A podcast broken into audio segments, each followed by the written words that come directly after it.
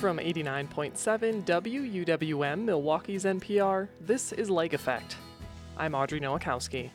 Today, we'll look back at the Wisconsin Policy Forum's top findings of 2023. Then, we'll speak with actor Willem Dafoe about his Wisconsin roots and road to fame. I was a dopey kid from Appleton who wanted to be around these people that were making theater in a university setting. That was it. Plus, we'll learn about a test created by Wisconsin researchers to help Hmong people who are experiencing hearing loss. With the lack of culturally and linguistically appropriate tests for Hmong patients, they're not getting comprehensive, equitable care.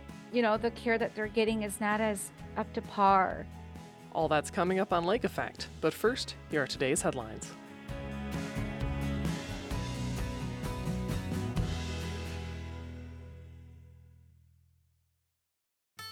This is Lake Effect from 89.7 WUWM, Milwaukee's NPR. I'm Audrey Nowakowski. Thanks for joining us today.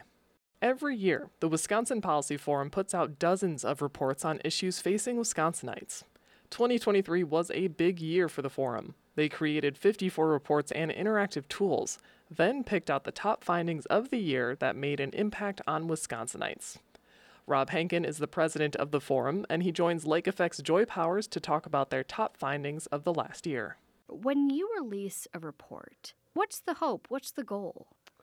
Well, the goal clearly is to reach policymakers. We're the Wisconsin Policy Forum, and putting out research just for research's sake, while that can be interesting, and while I'm not going to make pretend that we know that every single report that we put out is going to have uh, an immediate relevance to policymakers and potentially engender serious debate. For the most part, if we're going to put the work into doing a research product, uh, we want the issue to be relevant, and we hope that the report's findings will be accessed and uh, at least thought about by policymakers. Sure. Now we're going to look at the uh, five biggest, I guess, report, most timely reports from uh, 2023 what, what we characterize as our top five research findings. We're really looking at individual findings within reports. Uh, so, the, the first finding then that we're going to look at is about marijuana and the accessibility of marijuana to Wisconsinites. Uh, I, I think specifically the proximity that most Wisconsinites have to a legal dispensary in, of course, another state. Yes. And so this was just sort of a step back. The forum has done several analyses over the years, just trying to frame for policymakers and the public where do we stand in terms of both our local and statewide marijuana policies. Now, most people are aware of where we stand statewide, but many people are unaware that in different municipalities throughout the state of Wisconsin, there have been different degrees of decriminalization, for example. So we've we've done some research over the years. This was sort of a step back, however, to say, well, well, look, a lot has happened over the past couple of years in terms of our neighboring states. We have both uh, Michigan and Illinois that have legalized for recreational purposes. Uh, interestingly, at the time we wrote this report in February, it appeared that Minnesota was going to follow suit. At that time, it had hadn't. Just medical marijuana was legal. But indeed, that happened subsequent to the publication of the report. And we just took a look using some mapping software at just how accessible is the legal purchase of marijuana for Wisconsinites. Now, it doesn't mean that it is legal to bring it then back over the border into Wisconsin and use it. We, we know that it is not. But what we found was that three out of every 10 Wisconsin residents above the age of 21 were living within an hour's drive of a uh, legal marijuana dispensary and about half of all such Wisconsinites uh, within 75 minutes. And so that means pretty easy access. And our point here was not to use that as a pretext for saying, well, then we ought to legalize for recreational purposes, but just to say we really need to think about the consequences, both the fiscal consequences of people being able to take a short drive over the border and spending their dollars in a neighboring state, but also public safety and, and other potential consequences. Well, and although the intent might not have been to, you know, advocate for the legalization of marijuana, we are right now having a conversation statewide as a result of, uh, I believe, a just released bill uh, in the assembly that would legalize forms of medical marijuana. Yes. And so again, we, we, we put this report out a couple weeks ago. We had no way of knowing there, though there had been some talk that the Republican caucus, particularly in the Assembly, was working on legislation and that this might indeed, uh, legalization of, of marijuana for medical purposes, might rise to the forefront in the legislative session early this year. And indeed, that's the case. Um, I think it still has a long way to go. But again, I think that what our neighboring states have done is germane to the conversation. For sure. Now, uh, the next one, I I think a lot of people would find this uh, finding surprising. Wisconsin is at rock bottom in supporting its state parks, and and when you say rock bottom, that is the bottom. Yes. So among the 50 states, when you look at it per visit, and, and the reason we're doing it that way is that that is the national data source that we had access to. But per visit, the national average in terms of the 50 states is uh, states are spending about $3 per visit to a state park. Wisconsin is number 50 among the 50, and we are spending, in terms of state dollars dedicated to state parks, not county parks, not municipal parks, state parks, at only a dollar and eight cents per visit. And, and Joy, I think I'm, I'm, sure one of the reasons you, you found that surprising is we just have such a strong reputation as being a state that so values outdoor recreation and conservation, et cetera. And, and again, it may have several different policy implications associated with that finding, but I think it is a notable finding. So we're, we're going to move on to the next finding. And this is something that I think has been in the public conversation a lot, especially since the pandemic, but in the last couple of years, people have been talking a lot about early childhood education. And the finding here is that the economics of early childhood education just don't work. Yes. So we all like to think, when we think about government programs, we I, I think most of us in an ideal world would, would want to see free market principles at play. Here we have a public good, arguably a public good, because I think that's where part of the conversation here is early childhood education. We know what an indispensable role that plays for our state's economy, uh, for businesses, um, of course, for parents, and also it is a relatively large sector of our economy that has lots of employees. And so the, the question is here we have a product where we know that prices are high. When we look at the cost of early childhood education, we just use Milwaukee County as an example, the average annual cost of having your infant in childcare in Milwaukee County is about $16,200 per year. Uh, that's as of 2022.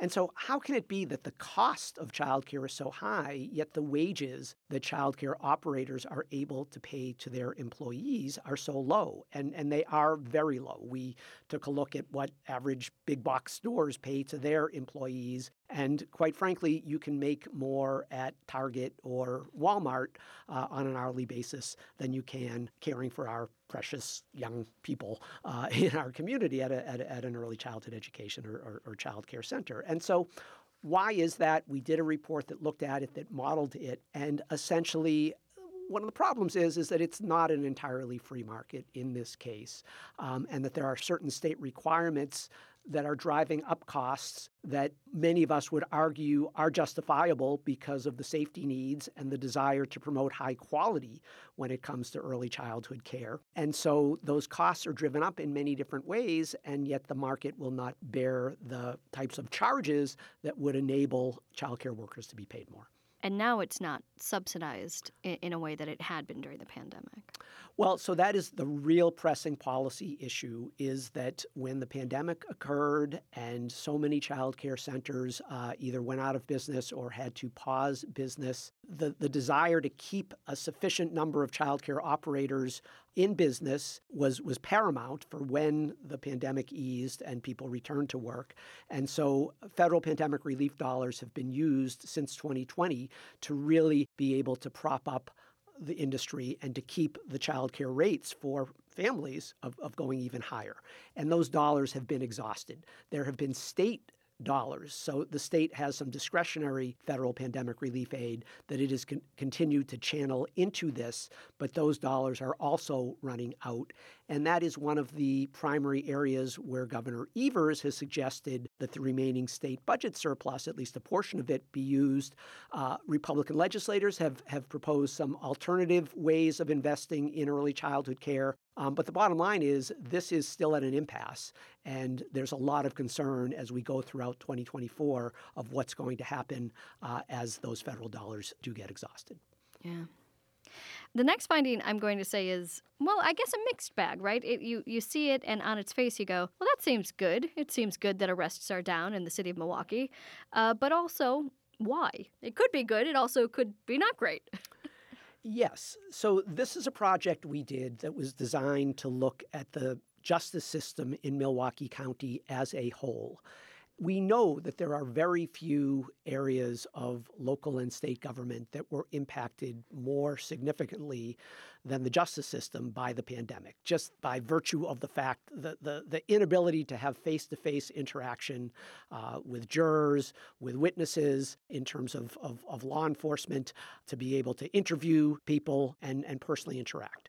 So we wanted to take a look at the extent to which the system had recovered from the peak days of the pandemic.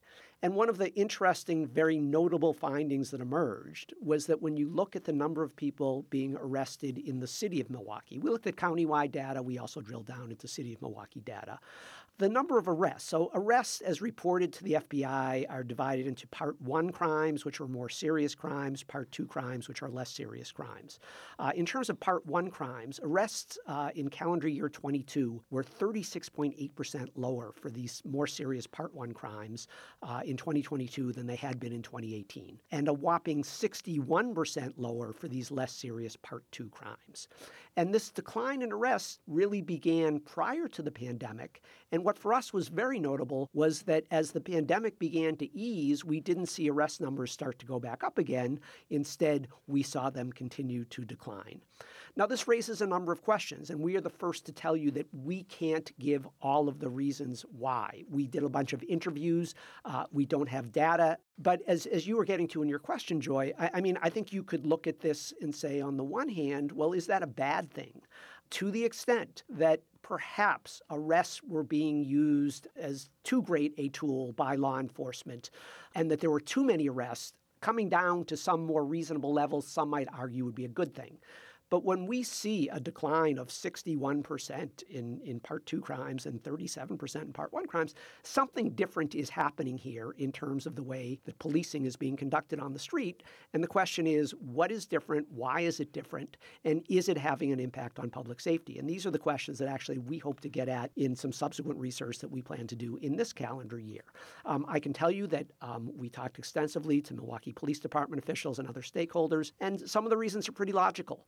Uh, certainly reduced uh, number of police officers on the street is going to have an impact on the number of arrests, but also the fact that emergency calls for service are way up over this period.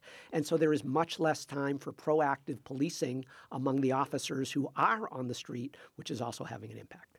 Mm.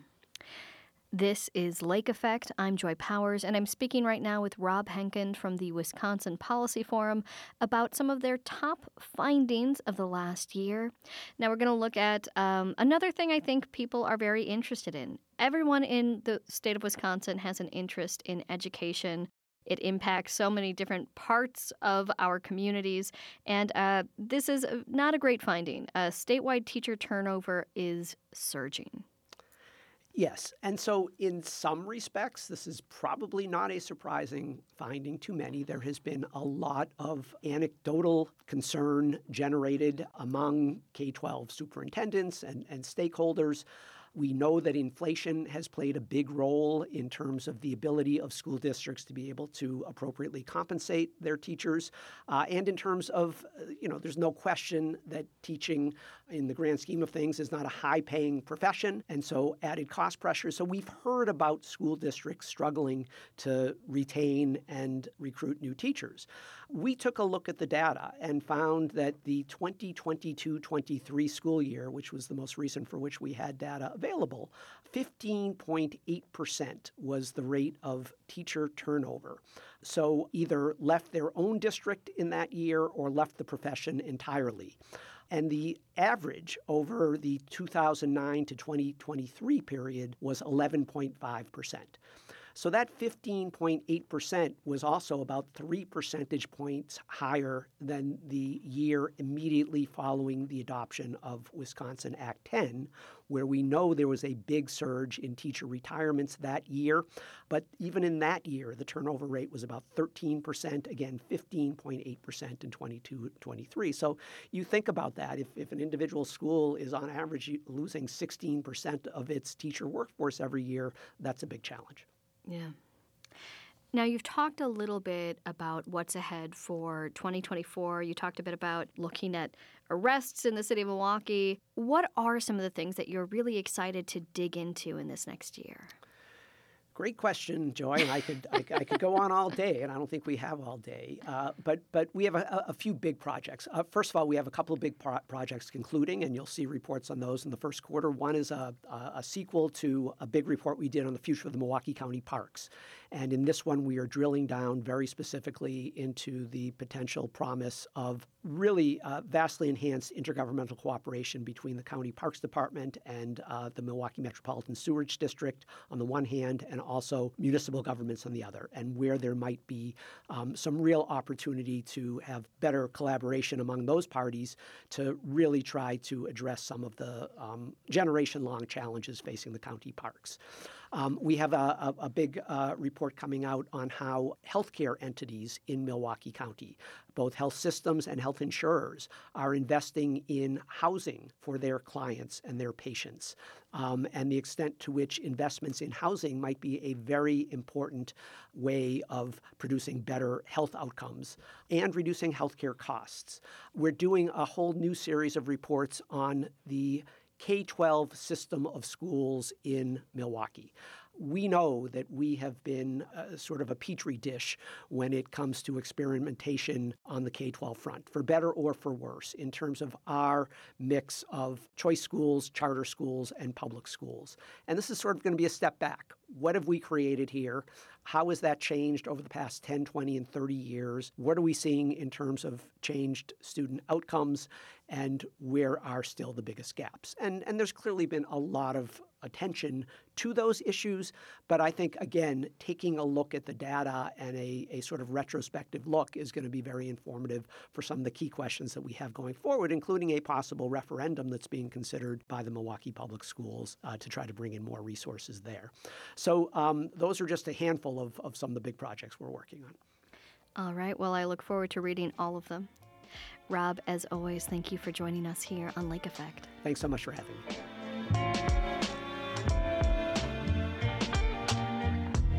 Rob Henken is the president of the Wisconsin Policy Forum, and he spoke with Lake Effect's Joy Powers.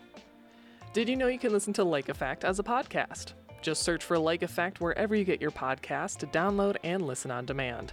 You can also follow WUWM on Instagram, where you'll find videos and pictures from news stories and Lake Effect interviews. In about 15 minutes, we'll tell you about the first of its kind hearing test developed for Hmong speakers and the difference it's made in healthcare. But first, actor Willem Dafoe recently starred in the Golden Globe winning movie Poor Things, and he now has a star on the Hollywood Walk of Fame. We'll talk with him about his Wisconsin roots coming up next on Lake Effect on 89.7 WUWM, Milwaukee's NPR.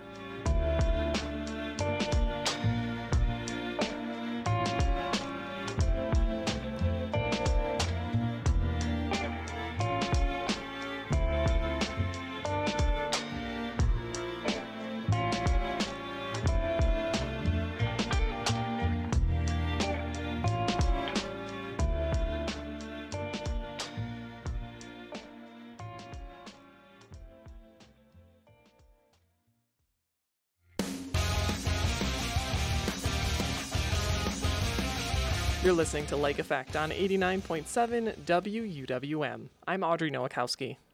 Actor Willem Dafoe has received four Academy Awards nominations, has been in over 100 films, and has over 30 years of experience in experimental theater. His most recent film, Poor Things, recently won Best Motion Picture for Musical or Comedy at the Golden Globes. And this week, Dafoe celebrated getting his own star on the Hollywood Walk of Fame. I met with Dafoe back in 2022 at the Main Stage Theater on UWM's campus, where he first performed as a student to talk about his career and his Wisconsin roots. Willem Dafoe, welcome to Lake Effect on site. It's such a pleasure to meet you. Thank you for taking the time. Thank you. Nice to be here. So, we're sitting here in the same theater on the same stage that you performed on over 40 years ago as a UWM student. How does it feel for you to be in this space? What memory is coming back to you right now? I'm thinking about those shows. I'm thinking about uh, what kind of person I was in those days, about what I loved, what I hated, what I was aspiring to. I'm getting a flood of uh, memory. Yeah, it. Uh, this place was, uh, yeah, ha- has a place in my mind and my memory. It's not lost. It's still there. When you were first nominated for an Oscar in 1987 for Platoon, uh, you said in this interview with Stephen Colbert that you were, quote, a dopey actor working down in a, little theater. So I'm curious, what was your identity when you were here at UWM? I was a dopey kid from Appleton who wanted to be around these people that were making theater in a university setting. And uh, that was it because my accent was very much on the theater department, probably to a fault. I look back on it and I, I took very few courses. I really jumped into uh, production courses here and got very involved. That's not what I rem- recommend for everybody, but uh, for me at the time, I had ants in my pants, and that's what I needed to do. So I, I look back on it very fondly. So you're focusing very much on theater, on theater production. When you were working through those I short felt term like a goals, little kid, uh, also because I was 17. I hadn't yet graduated high school. I had, I had lived in a, a much smaller town, Appleton, Wisconsin, about 50, 60,000 people. So Milwaukee was the big city to me. I was living, you know, uh, couch surfing. Uh, I was living in a very hand to mouth way. I was taking jobs to, uh, you know, pay for my time here. So it was an adventure, but I always felt a little bit like I was an imposter, um, both as a student and as a, uh, you know, aspiring actor. Well, even though you say you know you felt like an imposter, was it uh, your dream or ultimate goal as a student that the stuff you would learn here, you know, you would take to stage or film elsewhere? Did you know that being a performer was it for you? The beauty of being young is I didn't look that far in advance. Um, I was just happy to be around, you know, people that I thought were interesting, that were doing interesting things. I was learning things. I had uh, things that were being uh, required of me that had never been required before. I was very independent. It was a whole new life. So it was very exciting. So I wasn't even thinking about career. I wasn't even thinking about what would go next. I, I remember even there were moments where I thought, well, if this doesn't work out, maybe I'll join the army. I can you imagine that? Well, you said it was uh, challenging. You know, you're couch surfing, taking on various jobs, just trying to sustain yourself week to week. Did you have a favorite part of Milwaukee that you'd go to for escape or for comfort?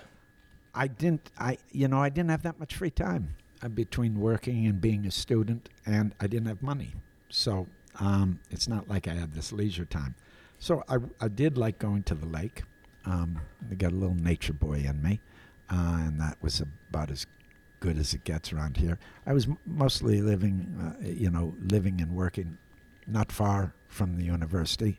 I lived on Farwell for a while, Farwell Avenue. Uh, and uh, you know the, there was a bar on Downer that I used to meet friends at, and I used to go to the Downer Theater. Uh, those Love the Downer memories. Theater. Yeah, it, it- that was important because I remember uh, that was, you know, a lot of students get exposed to foreign film or art film through film societies. Well, because I think there were so many uh, students that weren't living here, there wasn't a strong film society that I knew of here. But the Downer picked up the slack by presenting really good, uh, uh, really good programming. So I remember seeing some good art films there and some good, uh, uh some beautiful things. Yeah. So you've been in well over 100 films and have embodied so many characters. So at this point in your career, I'm curious what influences what roles you take on. You know, are you looking for specific things, say, in a script or a type of character? How does a project pique your interest? Um, director is very important. Um, I look at the script, say, do I want to do these things? Uh, do they interest me? There's a little bit of would I want to see this movie? Would this be a good adventure? All those things all those things. I, you know, I, I, you, it's not really based on a character. Also, you want something to do. You want your feet held to the fire. You want some sort of challenge because that's going to kick it up. And uh, fly or fail, it's going to be an experience. And that's what you look for. And you try to find the right people to do that with. That's basically it. But traditionally, a lot of actors talk about script. Script is a blueprint. It's not the most important part sometimes to me in a film. It's great to have a good story, but film is a lot more than story. It's about uh, music, cutting, camera, light, location, tone, all these things. And uh, also a great script that isn't realized. Who, who cares? Um, so I usually go with people, and as far as character, you don't know what a character is until you do it.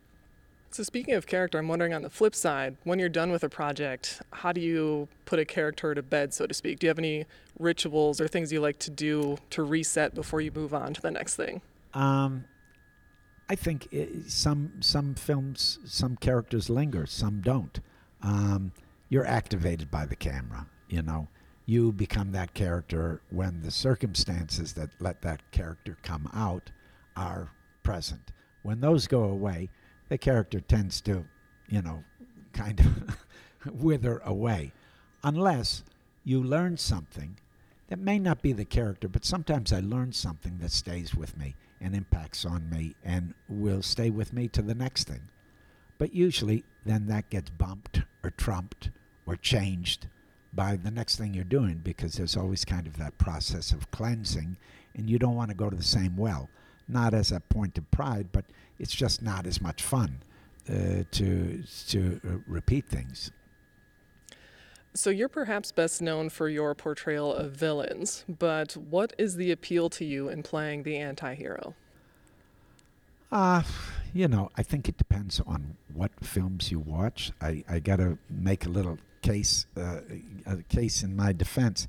I probably play more characters that are not villains, but uh, the more commercial movies, I tend to play villains or or unsavory characters. Are there are they just complex rather than villains? Well, no, I I, I just think that I had some uh, success with that early in my career, and that uh, commercially, that's I was like a go-to guy for that.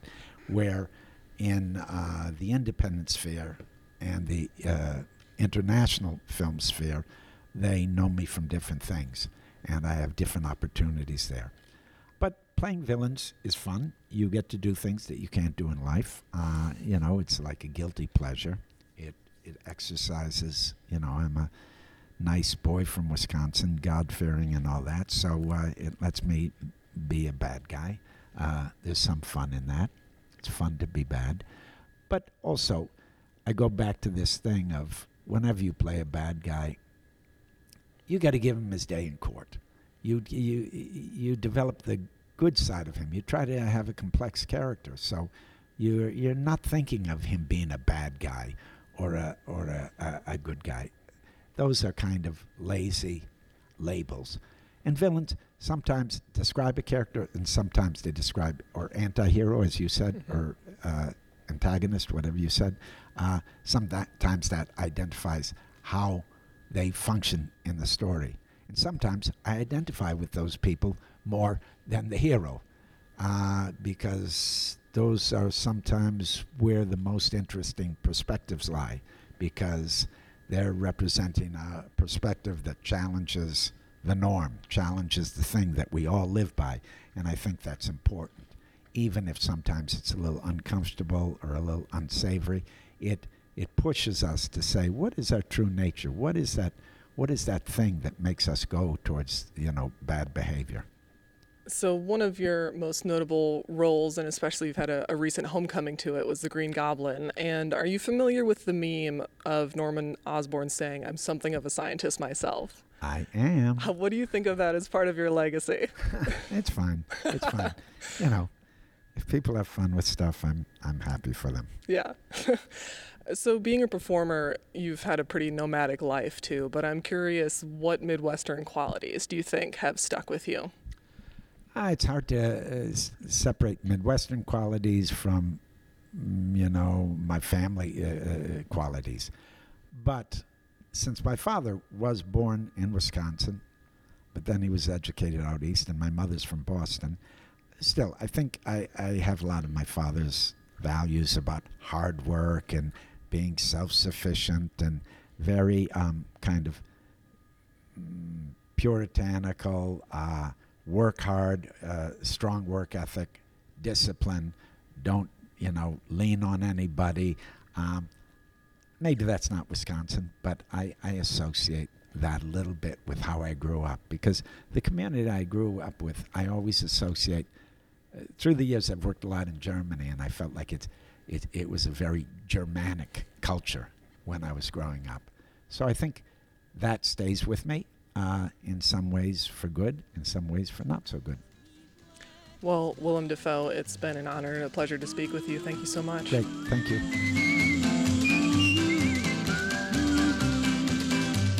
Willem Dafoe is an actor on both stage and screen from Appleton, Wisconsin.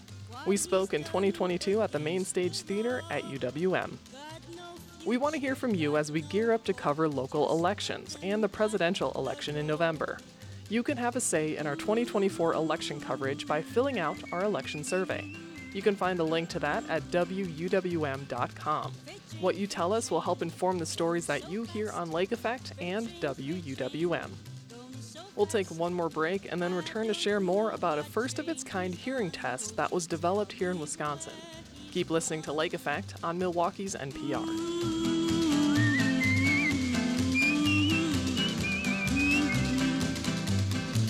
He lost his reason, lost his life. He killed his friend in mortal strife. He must keep moving like the rolling skies, just a wait until he dies.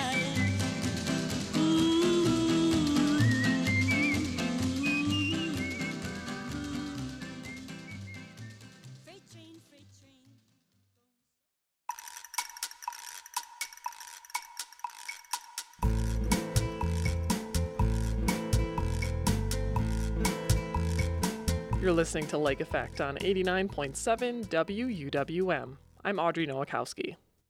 Wisconsin is home to the third largest Hmong population in the U.S. As the community ages, hearing loss is becoming a big problem. But few clinics are equipped to treat Hmong speaking patients, leading to a health disparity in their care. Part of a hearing evaluation is a word recognition test, which shows when speech is loud enough for someone to understand. The test only comes in the most common languages, like English and Spanish. If the test isn't available in someone's language, they don't get that test. Over the last few years, researchers at UW Madison have developed the first Hmong word recognition test. WUWM's Lena Tran spoke to the people behind the test this summer. First, she speaks with Mai Chu Lor, a UW Madison assistant professor of nursing who led the project. The development of the test really took place because of my father. he uh, had hearing loss since she was a child. So when I was doing a postdoc at Columbia University, I would come back home frequently, and family members were telling me that my father's hearing has declined significantly because he wasn't responding to conversations, even though he did have a hearing aid. And I have brought him in to see his doctor through the ENT clinic here at UW. And in conversation with his doctor, he learned that I was a nurse researcher and that I was coming back to Madison, UW Madison here. And he has suggested that we should collaborate. So it was really through his motivation and support that I had pulled together a team of uh, him with audiologists and linguists. Just more broadly, could you talk about some of the health needs for the Hmong population? I also understand that the language is primarily oral, like the written language isn't used by a lot of people. From our prior qualitative study that we actually did to get a um, better understanding of what are the hearing needs in the Hmong community, what we've learned is that due to language barriers, and the cultural stigma that comes with hearing loss, not a lot of Hmong people are getting care for hearing. And so that's been a challenge. And then on top of that, you know, even getting hearing care, you know, with the lack of culturally and linguistically appropriate tests for Hmong patients, they're not getting comprehensive, equitable care, right? Things are done based on the pure tone test, which is the test that have them listen to different frequency of tone or sounds you know the care that they're getting is not as up to par and so with my father's story because of his declined in hearing there was conversation about whether or not he would be a potential candidate for cochlear implant and we couldn't proceed because there isn't the word recognition test. And so that was kind of the motive for why we did this study. And then we learned that it, there are a lot of Hmong patients who are also in the same kind of boat. For people that don't have access to a word recognition test, you mentioned this tonal test. Can you talk about like the limitations of that if that's all that's available for someone? To my understanding, the pure tone test, it's really just a test that looks at frequency of hearing loss. How much sound can they hear versus words, right?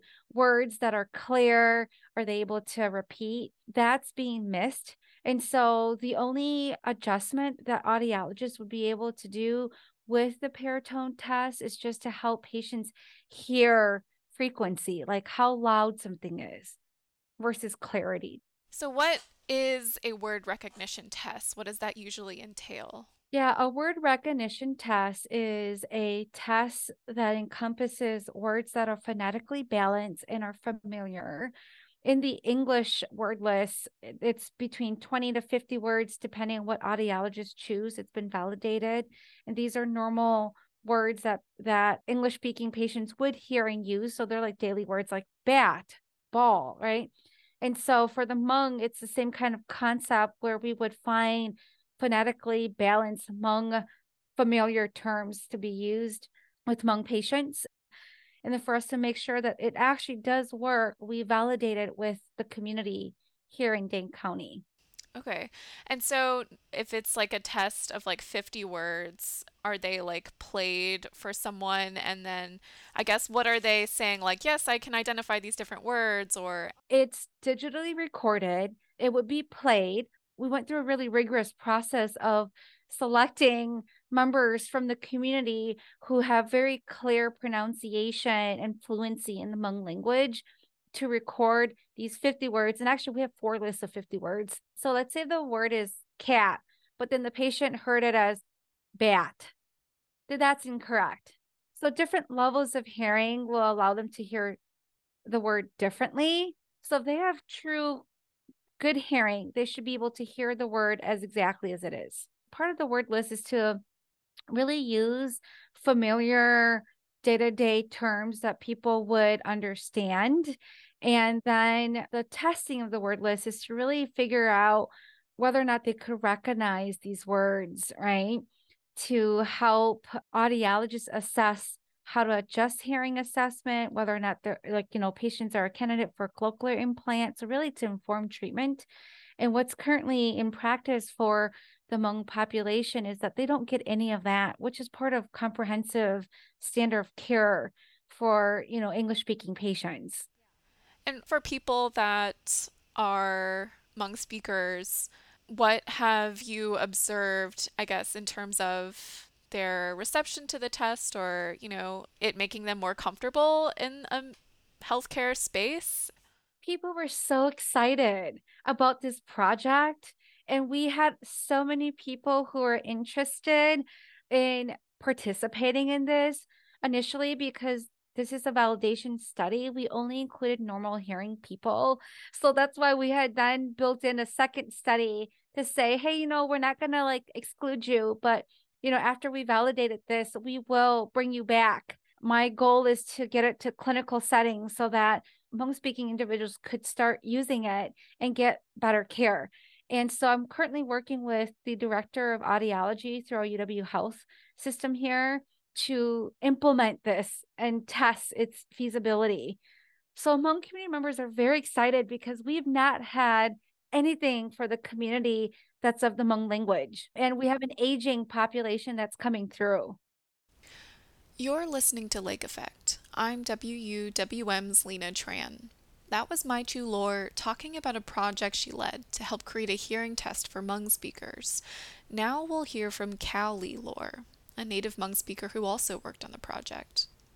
So, what was your relationship with Hmong, I guess, as a language before you got involved with this project? Was this something that you grew up speaking, like hearing in the house, that you were fluent in, or or not so much? What how would you have described that? So obviously, uh, I am Hmong and I grew up Hmong and speaking Hmong in the household. My parents don't speak English all too well, so uh, me and my siblings, we grew up speaking Hmong in, the household.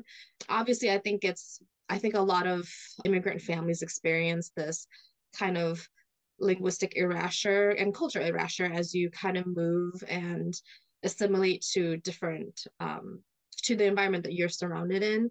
I honestly got interested in linguistics com- completely by accident because in my in in my family because my parents have like a very I guess a diverse background uh, like they were born in Laos live like kind of grew up in Thailand in the refugee camp and then now they're in the United States so with all of those influences, I grew up kind of hearing a lot of different languages in the household. Mm. Not that my parents spoke them all the time, but but it was just because they grew up in these places, so they were very very much into these types of music or or or mm-hmm. film or TV shows. And so for me, it was really just growing up watching all of these things in all these different languages. And I think as I grew up, I language just started connecting for me in different ways. And I kind of started to to explore that curiosity, it kind of made me um, sad because I, I I realized how much of of our identity is also linked with language and culture as that kind of goes away because i have cousins who are the same age as me and um, most of some of them don't don't don't really speak Hmong at all mm-hmm. and it always makes me curious how they communicate with their parents in the household when I know their parents' English isn't that great either.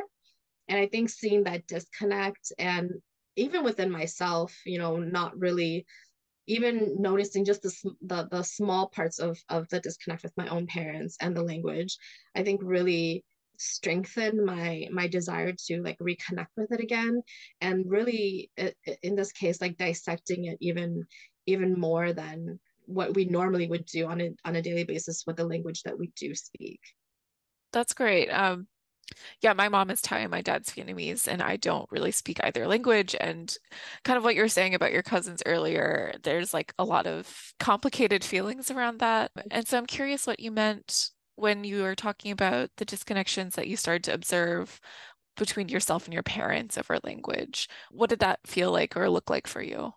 I think as someone who has studied linguistics and and realizing just how how deeply embedded it is in in terms of culture, I think just not really not I think not being able to find the words to communicate with my parents. I guess the best way I could say would be in, in, in a healthy in a healthy way. I think you know when your when your vocabulary is limited you tend to just reach for what is the closest. And even then it doesn't quite describe how you feel or how you think. And that leaves a lot of room for misunderstandings. That leaves a lot of room for I guess just pain and hurt as well too. So just not being able to express myself in a way that I wish I could because doing it in English is is not useful if they don't understand and doing it Hmong is not useful if I can't fully I can't if I can't fully utter all the words that I want to. Mm-hmm. And even when they're talking to me, like they can say stuff and I'm like, I I got like half of that. Like I don't know what the other half means, or I don't know what that word means, or I don't know what this expression means. Mm-hmm. And so I think sometimes just finding the the the frustration of not simply being able to communicate with someone that not only do I live with and whom I love, but we're supposed to speak the same language and and yet we're still finding this disconnect like something is just not clicking here. Yeah yeah. So you're in college and summer before senior year. Tell me about how you got involved with this project uh, well i was actually in one of uh, lindsay walters dr lindsay walters um, classes at the time class kind of was just like a very normal linguistics class I, I I know that Lindsay Walter. I just really got an email from her, and she just told me about this project, and she said she's looking to find two students, linguistic students, who obviously also have like a Hmong language background, mm-hmm. um, to kind of help like do this research project. And she said she was very interested in asking myself and then Maisie as well if we were both interested. And we both were. We both were very much interested. So we both said yes. I, I guess I'm curious what like the process looked like for you. Lindsay mentioned that you looked at some reference works Hmong stories. I'm curious what those stories were about. Tell me what that summer work looked like. When we first started, Professor Walter was had given us a lot of reference articles on kind of just like how previous uh, lists were were created and just kind of some general background information articles that we read the thing with that is a lot of them especially obviously since we're in the united states a lot of them were done using obviously English as as a reference for these lists. But the big difference between doing one for a Hmong word list as well versus the English one is a lot of like the foundation has already been created for for English, where like for the Hmong language, there was pretty much nothing. So basically, normally for an English one, you have all these databases that that basically contain like every every single possible English word mm-hmm. that exists. And it basically calculates the repetition of consonants and vowels. And obviously in this case for Hmong, it would it would account for tones as well. But with all of that, you were able to kind of compile a, a list that closely reflects the amount of occurrences in terms of mm-hmm. and vowels. So this is where our storybooks and our folklore and children's books all kind of came into play. We had to create our own word bank database to pull from. And that's basically what these books were. You know, we compiled a bunch of different Hmong folklore and folk tales, Hmong kids books, anything that we could really find in text. And then we had to extract all the text from all of these books and stories and then put them into essentially what is an Excel spreadsheet. But once we were able to kind of extract these words from these texts, we were able to kind of break these words up into its parts and then count the frequency of how much these consonants and sounds and vowels and tones occurred. Mm-hmm. And then once we could figure out the frequency of, of these occurrences, we could create a list based on those. That's so cool. What did your parents make of your involvement? Did you share the project with them and what did they think about it? I did, but I think, you know, going back to like that disconnect part is that I don't think they fully understood the idea of the research project. And so it, I think it was like a little bit hard to explain the process. And as weird as that sounds, because the thing is, when that project came to me, it kind of came at a really, really good time where I felt like I was knowledgeable enough to the extent that I could understand how like breaking down the linguistics aspect of it, but also really appreciated it because my father also was actually like struggling with hearing loss at the time. Um, and he still is to this day. And he's still like any typical Asian man, very resistant in using his hearing aids. Uh-huh. Um, it's a it's a it's a daily battle to get him to to wear those so for me i was able to appreciate on on, on several different levels because i was like like seeing my dad not being able to hear well every day and not even really being able to have basic conversations with people because if they talk to him he either doesn't he can't hear so he misunderstands what they're asking a lot or he just doesn't respond to them mm. and I actually went to one of his hearing tests once.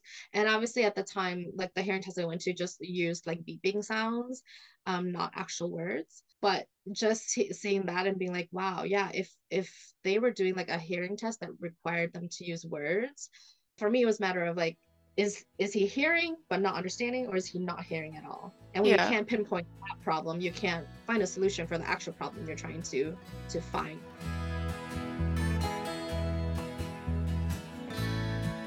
That was WUWM's Lena Tran speaking with two members of the team behind the Hmong hearing test.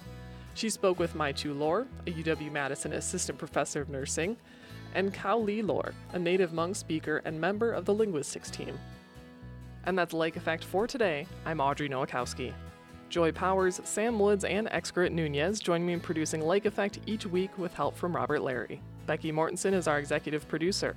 We also heard from Eddie Morales, Lena Tran, and Maayan Silver from the WUWM News team this week. Jason Reevy is our studio engineer, Michelle Maternowski is our digital manager, Valeria Navarro Villegas is our digital editor. Trapper Schoepp wrote our theme music. You won't hear Lake Effect on Monday, we'll be off for Martin Luther King Jr. Day, but we'll be back with new stories on Tuesday.